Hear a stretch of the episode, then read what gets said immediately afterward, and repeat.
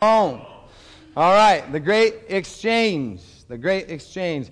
The great exchange is this idea that Jesus changes everything. We talked a lot about that last week, that Jesus is everything, that Jesus changes everything. And he has brought us from death, spiritual death, into life, eternal life. If you've missed either of the last two Sundays, uh, just don't settle for that, right? Get grumpy on that one. Go to the podcast, watch online, listen online, feed yourself with the Word of God. I just encourage you, powerful messages. We talked about Luke chapter 4, we talked about Isaiah chapter 61. And remember, in these passages, it talks about this anointed one of God. It talks about this Messiah who came to earth to save his people, to rescue God's people from sin. Two weeks ago, we talked about how we were in captivity, right? In those chains, and yet we went from captivity into freedom. Praise the Lord.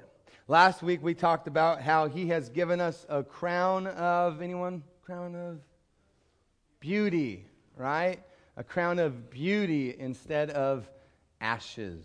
Anyone here for that message? Anyone need that message, right? I know I needed that message. Now, this week, Anyone have a guess of what today might be about? Joy in the morning. Praise the Lord. No. mourning into joy. Mourning into joy. An oil of joy, the Bible says. An oil of gladness instead of mourning. But before we go any further, would you pray with me?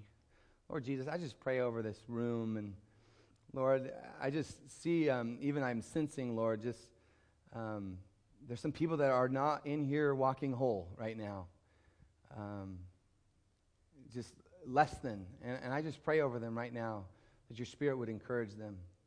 That whatever they're feeling stuck in, whatever addiction or trap or whatever thing that they're doing that's bringing them shame, that God, they would just bring it to your altar today.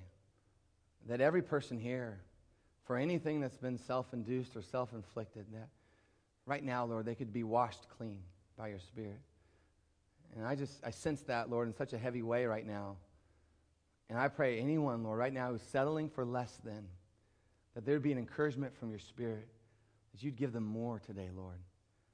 Lord, I pray for anyone who's just, I just sense it, the heaviness, they, they can't even smile. Lord, I pray right now your joy would come into this place, that you'd comfort people with your joy. I, I pray that even as I'm preaching, Lord, a song would just begun to be sung by your, by your Spirit from heaven above over your children. That, Lord, whatever they're trapped in, whatever darkness, whatever closet, Lord, that you would gently, by your Spirit, just begin to open that door and light would invade. We pray freedom over every person here, Lord. Every person. Satan, you lost. Jesus, you win. In your name we pray. Amen. Amen. Jesus gives us the oil of joy instead of mourning. Again, that's what Isaiah 61 talks about with this promised Messiah. And I was thinking about this week just how true that is. Again, I've said it the last couple of weeks. Aren't you so happy to be a Christian? I love being a Christian. Have you hung out with me? I'm so happy. And yet, my life sucks a lot of the time. It does. I go through some tough things. But I got joy. Don't you got joy as a Christian? Don't you have some joy? Isn't that great? Isn't that great? I just love the joy that we have as Christians circumstances, situations, people, yeah, they kind of attack it, right? They get at you in your flesh. You want to punch them. you know, yeah, hallelujah. Amen, brother. But you know, as Christian, uh, you know, we just don't have to settle there, right? Even when we feel that, like, you know, that's less than who I am. I'm not going to stay there. I'm not, I'm not going to hang out in that pool. I, I have the joy of the Lord. The joy of the Lord. And, and I, I just, I love that. I, I love, I, I, I don't know if anyone else was kind of letting the rain get to you, but, um, but I figure if you can learn how to have joy and rainy for the last however many months, you can have joy in any circumstance. Again, we got joy. We've learned how to have joy. Not you don't learn really how to have joy when you're on the mountaintop all the time. Where do you learn how to have joy? Yeah, learn how to have joy when you're in the valley. That's where it gets deepened. And we have joy, just the joy in the Lord. And I, I was thinking about how excited I was when the Seahawks won the Super Bowl, right? I was just, I was so pumped up. And even, I'm a huge Zags fan. You know, we lived in Spokane for a long time. And I, I love the Zags. They made it into the national championship game. I'm, I'm freaking out, so excited. But yet, the joy of those moments really, they pale, pale in comparison to the joy that Jesus gives us every day. It's this amazing gift, right? The Father uh, who art in heaven, this amazing God, this holy God, he sends his Son. And when he sent his Son to die for you, he didn't just save you from your sins, he actually gave you the abundant life. You get to live this abundant life with joy. Joy is part of the package. If you meet someone who says they're a Christian, you should probably meet joy. Did you know that? If there's a room full of Christians, there should be a lot of joy in that room. I said that Friday night I was speaking for the Seventh day Adventists, and I told them that. I said, This is a room full of joy. And at the time, it was funny because a lot of them were frowning when I said that. And then you could kind of see, like, yeah, yeah, yeah, joy. Joy. Joy. Remember that. Remember that. You know, I was thinking about when you look at the news, or I used to be on Facebook. I had to get off Facebook because Facebook, by the way, they're supposed to be your friends, and yet I would read my friends' posts. I'm like, man, where's the joy? Where's the joy? Or just rub shoulders, rub elbows with somebody, just have a conversation with someone. And sometimes I'm just like, man, where's the joy? People are living without joy. And yet, regardless of how you came in through those doors today, regardless of how you have been thinking or acting or speaking, there's joy here today. There's a joy. There's a joy that only the Lord, my Savior, my King, He can bring. And Peter talks about this. And Peter, he's one of his disciples, a close guy with Jesus. And he says in 1 Peter, verse 8, he says, Though you have not seen him, you love him. You, you, love Jesus. And that's most of us in this room. And even though you do not see him now, you believe in him. You believe in Jesus. And you know what? You're filled. You are filled with inexpressible and glorious joy. Inexpressible and glorious joy for you are receiving the end result of your faith, the salvation of your souls. Jesus brings us joy. He doesn't just bring a little bit of joy, He doesn't just bring a hint of joy. It's not just a sliver of joy. It is so big, so full, so abundant, so great, so amazing that it is inexpressible and it is glorious. Jesus brings us joy. Amen? Amen.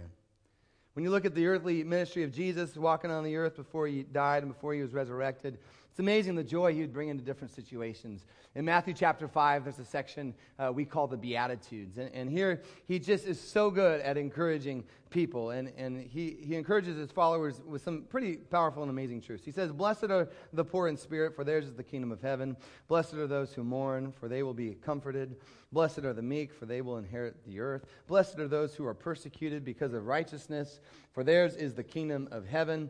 Blessed are you when people insult you. Blessed are you when people persecute you. Blessed are you when people falsely say all kinds of evil against you because of me. You're blessed. And he says, Rejoice and be glad. Why? Because great is your reward in heaven, for in the same way they persecuted the prophets who were before you. Those are good, huh?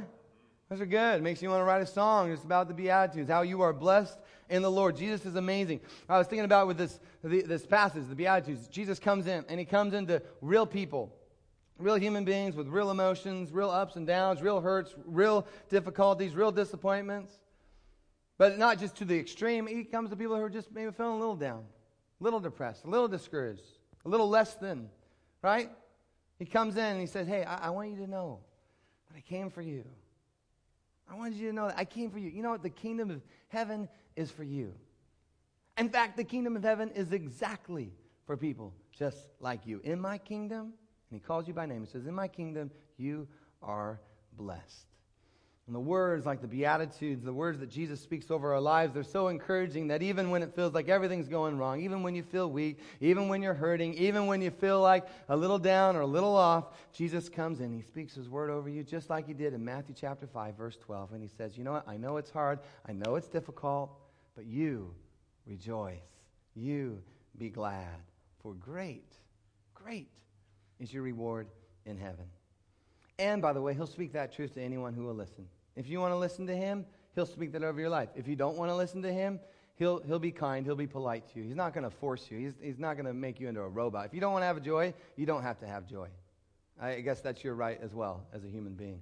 But he'll speak this truth over anyone and everyone who will listen. And again, he's so amazing. Jesus spent his earthly ministry with the sick. He spent his time with the poor. He spent his time with those who are outcast, the forgotten. He spent his time, I love this one, he spent his time with those who the religious leaders said were the worst of sinners. And yet there Jesus was, hanging out with them. He came for everybody and anybody who might call on the name of the Lord. He was ready to save them, regardless of their position, regardless of their title, regardless of successes or failures, regardless if they were like the most righteous person on earth or the worst of sinners. He came for everyone, and he wanted to save anyone and everyone who would call on his name, who would believe in him. He came for all of us, and you need to hear this. Some of you need to hear this this morning. Probably all of us need to hear this because don't you know the devil, messes with our mind? He came for you.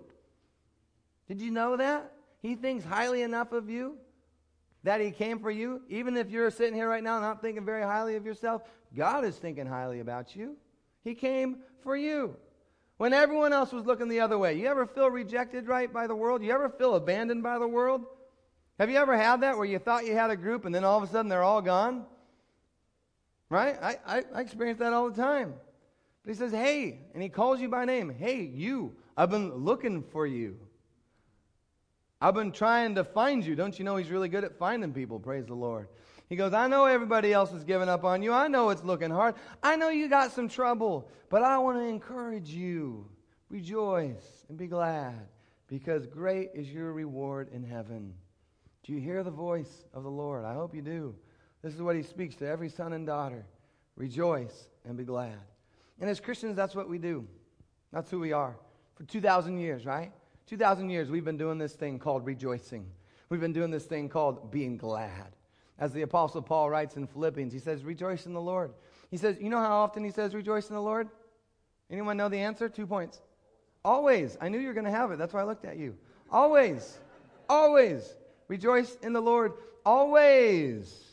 Always. Not just because everything's going right, not just because the Sounders won the MLS Cup, which is really good news. I mean, praise the Lord. God is a God of the Sounders. right? But not because you did that, not because you won the lottery, not because you finally got in a relationship and you're able to move the status from it's complicated, you know. And those are all good things. Boom, bam, in a relationship. If you've ever done that, then like two weeks later, you're like, not in a relationship. Never, don't do it. Just don't go there on Facebook. It's a mess. But no, we rejoice, and we've been rejoicing for the past 2,000 years because we have the Lord, right? As Christians, we have Jesus. We got Jesus. And you can't take Jesus away from me. Nothing and no one is going to take him away from me. And so I can agree with the Apostle Paul's declaration in 1 Thessalonians 5. As for me, I'm rejoicing always. I'm praying continually, and I will give thanks in all circumstances. Right? All. All, all, all, always, all circumstances. Why? Not because of myself, not because of this world, all because of Jesus. Jesus is that good. Jesus and only Jesus gives us the supernatural ability to turn our mourning into joy. It's what he does, it's who he is. Now, finding joy in Jesus is a little bit different than how the world finds joy. And we get all sucked into this from time to time. You can get dragged down into this as a human being. But the world's attempts at joy, it often includes the accumulation of stuff, right? What I can get into my house, get into uh, my hands, really. I, uh, you know, the latest iPhone, maybe, or electronic gizmo. You know, if I, if I get that, maybe that'll bring me some joy. Often a big one is money, right? If I just had a little bit more money, I'd have some joy. A lot of people get stuck in the idea of a relationship doing it, right? The relationship is going to solve everything and give me this joy. Uh, others of us, it's a new job, right? If I, if I, just get a new job, a different job, right? If I can get out of this one and get to a new one, then, man, I'm really going to have joy. And, and I don't know what it is for you, but just think about, just go back over the last six, seven days and think about all the efforts you've made, personally, that you've made to try to find joy. Think about the time you've spent, the energy you've spent, the effort you've spent trying to find joy in something other than Jesus. And when you're really walking through the valley, and we spent a long, long time talking about the valley last week, when you're in that place of mourning or despair, and, and we've all been there, my pastor in Spokane said you're either coming out of a valley or you're going into a valley. I mean, we all experience the valley, but it's amazing in those times how much we desire just a sliver, just a taste of a little bit of joy. And as humans, this is when we go often into some pretty unhealthy places to try and find that joy. I was reading a behavioral health uh, article this week, and it was talking about how often, after the loss of a loved one, to walk through grief, people will self medicate. Self medicate. And, and often, this self medicating of grief can turn into full blown alcohol or full blown drug addiction. And I'm sure in a room this size, you've maybe witnessed that or experienced that, maybe with a family member, maybe with a loved one. Maybe uh, you've experienced that, uh, going through that yourself. Maybe you currently are going through that yourself. And, and most addictions start small enough, simple enough, just good, ordinary, normal people trying their best attempt at a little joy, and maybe just some relief, maybe just a bit of happiness. And there's so many different things that can trap us uh, sex or gambling, smoking, drinking, fast food, shopping. The list is long, right, of things that we can get trapped into. And, and most often, when I talk to people, it starts pretty innocently. I mean, it really does. I mean, again, these are good people. And it starts just trying to find a little happiness. And the reality is, those things kind of work, right? I mean, let's not be stupid here. I mean, they do. At some level, they kind of help. And so they feed us and they satisfy at a certain level. But it's amazing how quickly we begin to depend upon these things, where they begin to be what we turn to first in our grief. We turn to first in our mourning. They're what we turn to first when we're a little stressed out or when we're depressed. And it's scary and it's dangerous that we begin to depend on anything, anything besides Jesus to satisfy and to bring us joy. It's a scary road to go down. And I think if all of us, again, if we thought long enough, if we thought hard enough, every one of us would think of areas in our lives where we've attempted to go down this path. And it's scary because you convince yourself that you actually need it, right? I, I need this thing, whatever it is, that this thing is going to make me happy. But then the next morning comes. The next morning after the hangover. The next morning after a night of gambling. The next morning after an affair or any other expression of sexual immorality. The next morning comes, and the problem is that the emptiness is still there. The depression is still there. The grief, the sorrow, it's still there. But then what do we do? We just go back to it again and again and again. And at some level, every person in this room, we've walked through this process before. It's temporary bliss, a moment of happiness, but it becomes tied to a drug or to a bottle, to a computer screen, maybe to a material possession. And again, that's why I love Jesus so much. Jesus is this amazing because he's the only one, the only one who can actually not just mask our mourning or temporarily cover our grief, but see, Jesus, he can come in and he can supernaturally replace our mourning with joy. It's a work that only Jesus can do. It reminds me of this great passage in John chapter 16. Jesus, he's given these final words to his disciples and uh, he's about to get arrested, he's about to die. But before all this happens, this is what he says to them. He says, A little while you will see me no longer. And again, a little while you will see me. So some of his disciples said to one another, What is this that he says to us? A little while and you will not see me, and again, a little while you will see me, and because I'm going to the Father. And so they were saying, What does he mean by a little while? We do not know what he's talking about. Jesus knew that they wanted to ask him, so he said to them, Is this what you're asking yourselves? What I meant by saying, A little while and you will not see me, and again a little while you will see me? Verse 20, he says, Truly, truly, I say to you, you will weep.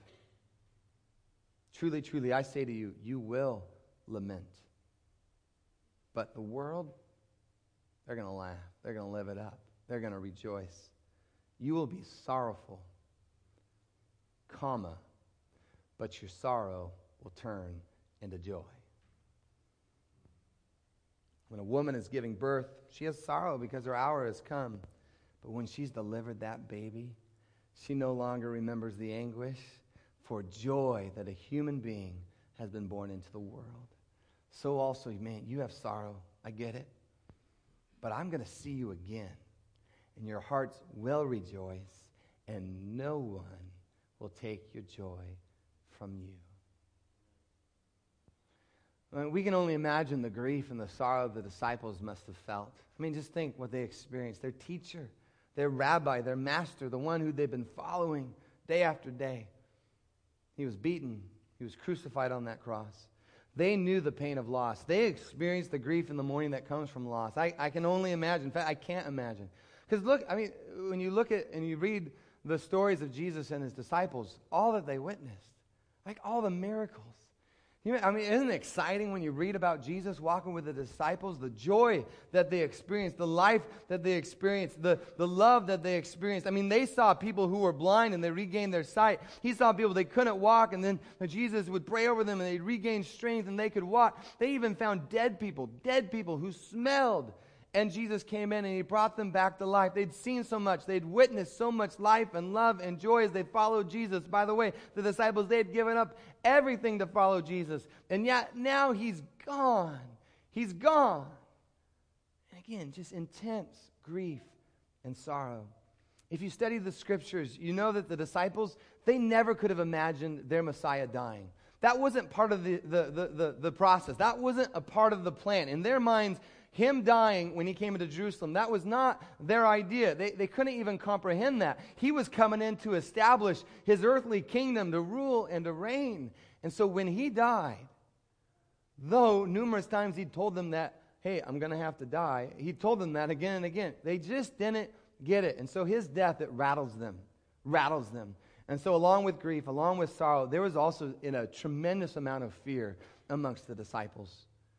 Again, I mean, they'd given up everything for Jesus, and now he's gone.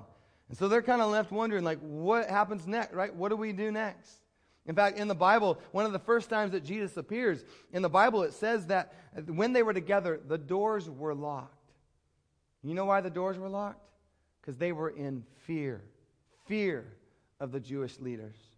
Even after he had appeared, uh, they still were confused. He had to actually show them his hands, show them his side to prove that it was really him and, and not a ghost. But then a moment happens. A moment happens when they realize it's really him. And when they realize it's really him, the Bible says that the disciples were overjoyed. They were overjoyed when they saw the Lord. Overjoyed. And then from then on, after they realized it was really him, all those prophecies, all that was prophesied, it began to make sense. The things that they could not understand, could not comprehend before his death and before his resurrection, they were now beginning to understand. They were now beginning to comprehend. Jesus raised from the dead, just like he predicted. And as he told them in John chapter 16, 22, I'm going to see you again. And your hearts, they will rejoice. And no one will take your joy from you. And that's exactly what happened, LifeSpring. That's exactly what happened. And by the way, beyond what any of them ever thought was possible. And yet here they see their master, their Lord, their rabbi once again, and their hearts rejoiced and they were filled with joy. It was a joy that no one and nothing could take away from them. And it was a joy that wasn't based on circumstances, wasn't based on situations. Their joy was based on one thing and one thing alone. And he has a name, and his name is Jesus. Jesus. It reminds me of the scene at the end of John. It's just so full of joy. Every time I read this uh, passage, I'm just so encouraged by God's great love for us, Jesus' great love for his disciples and for us. He's already appeared a couple of times to the disciples at this point, but then there's this scene, and if you remember the scene, Peter decides he's going to go back uh, fishing. He's going to go fishing again. And this is how the message records it. It says, After this, Jesus appeared again to the disciples, this time at the Tiberias Sea, and this is how he did it Simon Peter, Thomas, Nathanael, the brother Zebedee, two other disciples, they were all together. Peter announces, I'm going fishing. The rest of them replied, We're going with you. They went out, got in the boat. They caught nothing that night. When the sun came up, Jesus was standing on the beach, but they didn't recognize him. Jesus spoke to them. Good morning. Did you catch anything for breakfast? No. Throw the net off the right side of the boat. See what happens. They did it all of a sudden. So many fish were in it. So many fish. They weren't strong enough to pull up the nets. The disciple Jesus loves says to Peter, It's the Master. It's Jesus. When Simon Peter realized it was Jesus, when he realized it was the Master, what did he do? He threw on some clothes because he was naked. He threw on some clothes for he was stripped for work, and he dives into the sea. The other disciples came in by boat, for they weren't far from land, a hundred yards or so, pulling along the net full of fish. When they got out of the boat, they saw a fire laid with fish and bread cooking on it.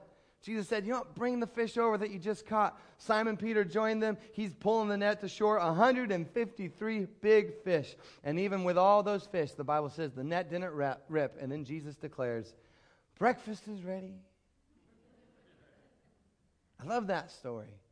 I love it because it's a story of joy, right? Just pure joy. Jesus comes to his disciples. In his joy, he fills their nets. I think that's why he filled their nets, just because he loves them. And he's just full of joy. And here you go. I- I'm filling your nets. He cooks them breakfast out of his joy. I didn't know Jesus could cook, but there you go. He cooks breakfast out of his joy. But Jesus isn't the only one filled with joy. The disciples, they're filled with joy. Peter's so filled with joy, he can barely stand it. He puts on some clothes, he dives into the sea. Peter, by the way, by diving into the sea, he leaves everybody else there, right? He abandons his crew, abandons his friends. He leaves the boat, leaves the fish with them. It's just this beautiful picture of joy, the love and joy filled relationship between Jesus and his disciples. As you read these post resurrection accounts, you see it. You see it, and they begin to realize like he's actually alive, like it's the real deal. He's beaten death, and, and he's he and he alone has actually made a way for me to live for all eternity, to be in a relationship with my heavenly Father. And this realization, this understanding, it changes them, church. I mean, it changes them, radically changes the disciples. It changes how they behave, it changes how they act, it changes how they live for the rest of their lives. And again, as Peter writes himself in 1 Peter, he says, because of this resurrection, they now had a supernatural, inexpressible, and oh so glorious joy. It didn't come from society accepting them, right? It didn't come from the Jewish leaders inviting them to be their friends. No, it just came from Jesus. The fact that by Jesus' death and resurrection, they had received the salvation for their souls. They now, because of Jesus, had the hope the hope of spending eternity with their loving Father. And they knew at that point that nobody could take that away from them. You ain't taking my joy. And it changes them. It changes them. In fact, this joy, it leads them into living some pretty radical and intense lives for the Lord, especially when you compare it to how many of us live our lives in America.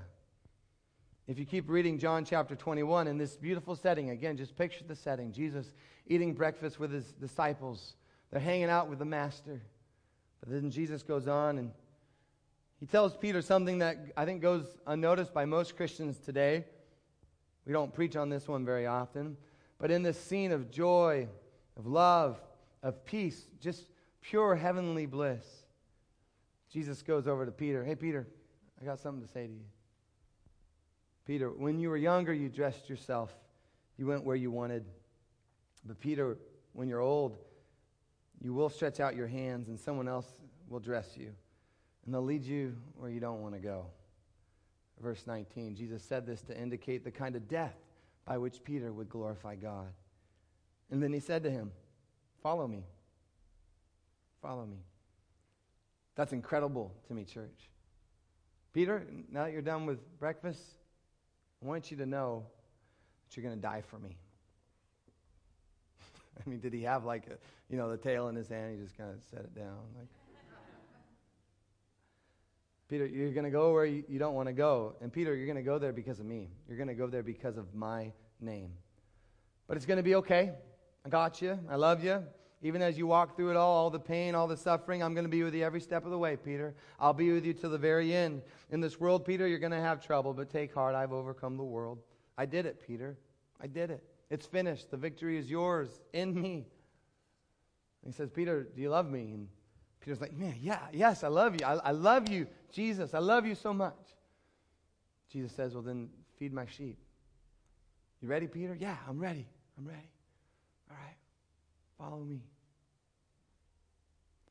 And Peter, and for Peter and the rest of the disciples, they end up pouring out their lives for the kingdom of God.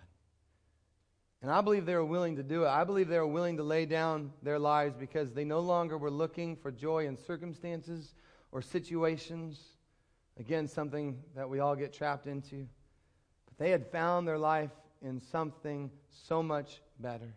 A joy that no one and no thing, even death itself, could ever take away from them. They found their joy in Jesus, and it changed everything. reminds you of this short article I found on CBN.com. I'll just share a portion of it. I love what the guy says. He, he says, Perhaps the greatest change caused by the resurrection was in the character of the disciples. They had previously been timid, afraid, and depressed after witnessing the arrest and suffering of Jesus. But after his resurrection, they became aggressive, bold, and full of joy. He says Peter is the prime example. He was the one who earlier denied the Lord to a lowly servant girl, but after the resurrection, he stood in the temple courts defying the very men who put Jesus on the cross. When you observe the post resurrection disciples, you see they had life. They had life. Their circumstances didn't matter. They had joy in the midst of suffering. They had peace in the midst of turmoil. Nothing could take away their passion arising from the everlasting life they had received from Christ. The disciples believed so much in the resurrection that they gave their lives to sharing the news. The first to die was James, the brother of John, who was killed by the sword upon the order of King Herod. Church tradition holds that John miraculously survived being put in a cauldron of boiling water, then later was exiled to the island of Patmos. Peter was crucified in Rome, upside down. Matthew was slain by a sword in a distant city in Ethiopia. James, the son of Alphaeus, was thrown from a pinnacle of the temple, then beaten to death with a blacksmith's tool. Philip was hanged against a pillar at Hierapolis in Phrygia. Bartholomew was skinned alive. Andrew was bound to a cross, and he preached to his persecutors until he died. Thomas was run through with a lance in the East Indies. Jude was shot to death with arrows. Matthias was first stoned and then beheaded. Mark died in Alexandria in Egypt after being cruelly dragged through the city. The writer writes, Let me ask you, would you have died for a lie? Would these disciples have endured such persecution for a dead man? No. They saw the risen Lord. Then they gave their very lives in service to him. They were no longer afraid of death because they'd found the true meaning of life. They were transformed, for they were living in resurrection life. And I'm sure, come on, let's be honest, they're human just like us. There were moments of despair, right? There were moments of grief. There were moments of sorrow, of course. But Peter and the rest of these disciples, they found, they actually found what so many people in this world continue to look for, continue to hope for. They found, they actually found it. They found life. They found everlasting life. They found true, unfailing love, and they found inexpressible and glorious joy. And they found it all in Jesus. And even as the world took away their lives, they couldn't take away the life they found in Jesus, the joy they'd found in Jesus. And even to their very last breath on this earth, I believe this, they were able to hold on to the words of their master Rejoice and be glad, because great is your reward in heaven. And he offers that same joy and gladness to each of us today. I would invite the worship team to come back up, but I want you to know you have the right as a follower of Jesus Christ to rejoice and be glad today. Don't let the enemy or anybody else steal your joy today. I don't know what you're going through. I'm sure it's hard. I'm sure it feels unbearable. I'm sure it feels like nobody else understands. But I just hope nobody leaves here this morning without receiving from the Lord his everlasting, inexpressible, and glorious joy. I want to pray for you. Would you bow your heads?